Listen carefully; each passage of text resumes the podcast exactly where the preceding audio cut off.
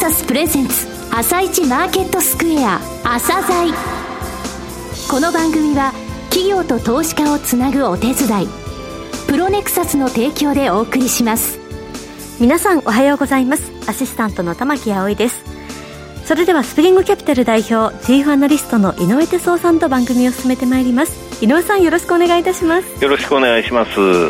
さて今日も楽しみな企業をゲストにお招きしております。今日ご紹介する企業は証券コード3826システムインテグレータです。はい、えー、システムインテグレータさんですね。久しぶりですね。そうですね。あの、オブジェクトブラウザー、えー、これソフトウェア開発のね、もうデファクトスタンダードになってるんですね。技術者みんな知ってる、えー、ソフトなんですけれども、はい、えー、その他にも e コマース事業、そして ERP、AI 事業、えー、こちらを営まれています、えー、サブスクモデルへのね、移行を含めてお聞きください。はい。それでは、朝鮮今日の一社です。朝鮮今日の一社。本日は証券コード3826東証一部に上場されているシステムインテグレータさんをご紹介いたします。お話しいただきますのは代表取締役社長の梅田博之さんです。本日はよろしくお願いします。よろしくお願いします。えー、時間を奪うのではなく時間を与えるソフトウェアを作り続けると。コーポレートスローガンですね。こちらを掲げられてソフトウェアサービスの開発、販売を行われていますが、えー、まずは簡単にですね、えー、遠隔、それから事業概要をお話しください。会社の設立は1995年に、はい、まあ3人で、えー、会社を作って、うん、えー、今220何名っていうような、はい、形になっております。うん、で、まあ創業26年目がもうすぐ終わるところなんですけれど、あの、まあソフトウェア会社ですけれど、あの、日本のソフト会社っていうと、常駐派遣型とか、はい、あと、えー、請負開発型っていうのが主流なんですけれど、うんうん、まあ当社はずっと、あの、こんな製品あったら面白いかなっていう製品を作って、はい、それをこう、まあ世の中に出していくっていうビジネスをやっています。いわゆるあの、パッケージをソフトウェアで提供することになってそうですね。まあ昔はパッケージソフトを作ってる会社、まあ今ですと、クラウドサービスを提供する会社っていうう形になりつつあります。え上場されたのが2006年12月。マザーズから、え上場されて、現在東証一部ということですね。はい。あの、事業内容ですね。主なものを教えてください。えっ、と、売上が一番大きいなのは、えー、まあ、グランディットっていう ERP を母体とした基幹業務のシステムをやっております。で、えー、二つ目が1996年ですから、一応日本で一番最初に作られたパッケージっていうことで、はいうん、あの、e コマースのパッケージでウェブショッピングというビジネスをやってます。で、三つ目が、まあ、我々自身の開発を効率化させるツール群っていう形で、 Object Browser 事業という、はい、えー、まあ、この三つが主なセグメントになってます。これあの、一つ目の ERP、報告セグメントでは ERP AI 事業となっておりますが、こちらにつきましては、いわゆるあの企業の会計業務とか人事業務、生産業務、物流業務、えー、販売業務など、こういう基幹業務を統合して、いろいろな会社がお使いいただけるってことですね。そうですね。はい。二つ目の事業として e コマース事業。これはあの EC サイトの構築パッケージというふうに考えてよろしいんですよね。はい、そうですね。はい、非常に大きい企業さん、売上も大きく、そのなんて言いますかね、あの、トランザクションで大量なものを必要とする、えー、企業さんに非常に好評だっていうのをお聞きしておりますが、ここまでのところでいきますと、ERP AI 事業が、えー、前期で売上がだいたい64%程度、はい、e コマース事業のところは18%、はい、そして3つ目がオブジェクト、えー、ブラウザ事業なんですが、こちらにつきましては、ソフトウェア開発の生産性向上と。そうですね。まずは自分たちが生産性を上げるっていうことがすごく大事で、はい、こんなツールがあったらすごく便利だよねっていうのを考え出して、で作って、自分たちも使うんだけれど、それを同業者、まあソフト会社にこう、広く販売したところ、はい、あの結構バーッと広がったっていう事業になってます。すね、これはあのもう国内でデファクトスタンダードとそうですね。最初のオブジェクトブラウザーとかですね、はい、今のプロジェクト管理とかはかなり強い製品になってます。この事業ですね、前期の売上高に占める比率約17%ですが、利益率非常に高いんですよね。そうですね。あの、うん、最初の2つ、ERP と EC は、それを、えー、コアとして、はいお客さんごとにカスタマイズっていうソリューションの部分がかなり大きいので、売り上げは大きいんですけれど、はい、オブジェクトブラウザー、まあ、完全なツールなんで、うん、かなり売れた分がかなりの、えー、分で利益になるな感じになってます。さて、今年度業績推移についてですね、お話しください。今年度はですね、えー、2つの要因があって、はい、まあ、今まで順調に前年対比で伸びてたんですけど、ね。はい、今年度はちょっと前年からこう落ち込むような形になっております。はい、もしあの2月決算ですので、1月14日、2021年1月14日に第三四半期の決算を発表されているという状況ですね。はい。はい、まあ、売上高は、はい、まあ、3.2%減っていう、えー、ところで、まあ、ほぼ横ばいだったんですけれど、はい。あの、まあ、経常利益に関しては、まあ、半分ぐらいに、ね、前年対比でなってしまっているっていう状況です、ねうん、はい。その理由が2つと言われましたそうですね。はい。まあ、1つは、オブジェクトブラウザのツールの世界の方が、うんコロナの影響で、はい。えー、売上がちょっと落ち込んでいて、はい、その利益率が高い分だけ、ちょっとその落ち込みが大きくなってるっていうのが一つ。Object Browser についてはパッケージで提供されているものもあるので、えー、そこの商談等が、あの、なかなかできなかったとか、そういったところってありますそうですね。うん、 Object Browser のパッケージを販売するところが一番落ち込みとしては大きいですけれど、どうん、まあ、あの、 Object Browser のプロジェクト管理の PM っていう製品も、クラウドで提供してたりするんですけれど、ちょっと解約があったりっていうようなことで、はい、えー、やっぱり影響はちょっと受けてます。はい。ただこのオブジェクトブラウザーの PM ですね、えー、アメリカと世界、各国に浸透しているこの基準、これ日本で唯一クリアされてるまあ唯一かどうかあれなんですけれど、はい、そのピンボックの思想をきちんと踏襲して作ってるってところは相当受けが良くてですね。なるほど。はい、あの、実はピンボックって読むんですけど、はい、PMBOK。はい。それでグーグル、ググると、はい、私が書いた記事がトップに来るみたいな状況になってます。はい、もう一つの理由は、はい、まあ、不採算プロジェクトが、まあ、ERP 事業で発生しまして、まあ、それの、まあ、引き当て金をですね、積んだ分が、ちょっと大きくて、はい、その分が、あの、利益が、まあ、半分になってるっていう、うん、えー、状況になってます。なるほど。ただ、見させていただきましたら、あの、第三クォーターの今回でかなり明るさが見えたように思うんですけれども、どうでしょうか？そうですね。まあ、その、あの、不採算のプロジェクト、えー、以外は、はい、まあ割と、あの、ERP とか EC とかす、すごく、あの、好調なんでですね。はい。まあ、これがもう、引き当て金積んだんで、はい。えー、あとはまあ、どんどん明るくなっていくのかなっていう見通しは持ってます。そうですね。あの、e コマース事業を見させていただきましたが、あの、当初の計画並みまで回復してますし、そうですね、はい。はい、ERP、AI 事業も売上高が増加しているという状況ですね。はいオブジェクトブラウザー事業についてはですね、えー、これやっぱりあの第2クォーターよりも第3クォーターの方が明るくなっているという状況ですか？そうですね。それと、まあ、オブジェクトブラウザーの PM の方は、はい、まあ、2年近くかけて、はい、ウェブ版に作り変えていて、はいはいうん。それがまあ2月末にこう出てですね、はい、で、今度は完全クラウドビジネスという形で、提供して、うん、結構プレでも評判がいいので、はい、これで 来期は結構伸びるんじゃないかと思います。なるほど。今期はあの中期経営計画、はい、ブレイク2018というものの、まあ3年目なんですけど、はい。えー、1年目、2年目は順調に来てたんですけど、ね。はい、まあ、今期は先ほどのコロナと不採算が出てしまって、うんはい、ちょっとあの、守りの姿勢に入って、はい、まあ、最終的な目標はちょっと足りなかったんですけれど、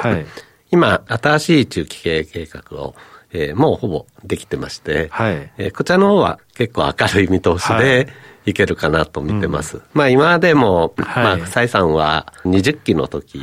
と22期でちょっと1回あったんですけれど、はいうん、両方とも翌年は過去最高利益を更新するっていう形で V 字回復してたので、まあ今回もまあ同じような形で、はい、V 字回復、まあしようっていうふうに今社員とは話してます。うんなるほど。ただ、あの、その、御社の中のですね、体制として、今回のこのコロナでの、えー、いわゆるリモートワーク、テレワークっていう時にですね、御社、あの、昔、あの、選ばれましたよね。かなり前の2017年に、総務省のテレワーク先駆者100選っていうのがあるんですけど、はい、まあ、それに選ばれていて、うん、まあ、もともと、リモートワークで働くような、えー、働き方をしてましたので、はい今回のコロナもあの完全リモートワークやったりしてたんですけれど、ど。まあ、そこは非常にスムーズに移行できました、うん、さて、今後、取り組みについてお話しください。今、結構新しい仕掛けを結構作ってまして、うん、まあ、一つが先ほど言った、オブジェクトブラウザー PM のウェブ版でクラウド対応するっていうものだったり、はい、それからトップシックっていう、はい、あのプログラミングスキル、はいはいはい、判定サービスあるんですけれど、はい、これのちょっと SQL の技術を、今度、あの、また新規リリース、サービスインするっていう予定になってます。これあの、プログラミングのスキルが測れるものですよね。そうですね。はい。これあの、大学生集めてなんかコンテストとかやられてましたよね。PG バトルってのをやってますですね。はい、これも、あの、3回、えー、毎年やってるんですけど、はい、年々こう参加者が増えて、はい、結構今有名なイベントに育ってます。なるほど。そしてこれを企業でもその、やっぱりあの採用とか教育用に契約されると。そうですね。これで、一人一人誰がどれぐらいのスキルを見て、持ってるかっていうのが分かるんで、はい、それを教育に使っていくっていうようなことでやってます。今、契約数ってどれぐらいあるんですか？今段階で、えー、累計で140ぐらいの契約になってます。はい、あそこまで伸びたということですね。はい。うん、まあ、SQL は結構、えー、期待されてるので、はい、これでちょっと加速するんじゃないかなと思ってます。なるほど。ディープラーニングの方は、はい、IC や AD っていう、まあ、製品を作りまして、はいうんで、工場の、まあ、製品の、えー、異常検知に使っています。うん、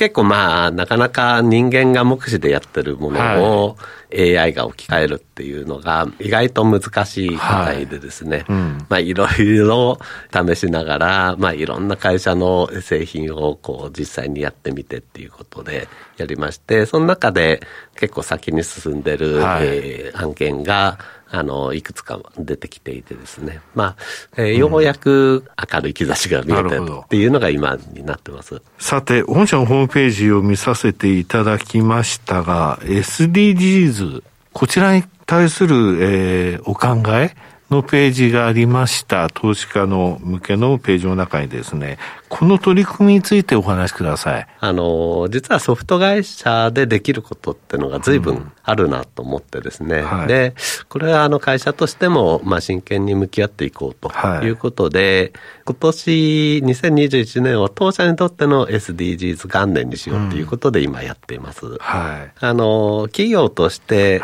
事業を通じてやるっていうことがサステナブルっていう、はい、持続可能っていう意味ですけれど、はい、になると思ってますので、まあ、えー、そういう気持ちで頑張っていこうと思ってます。すね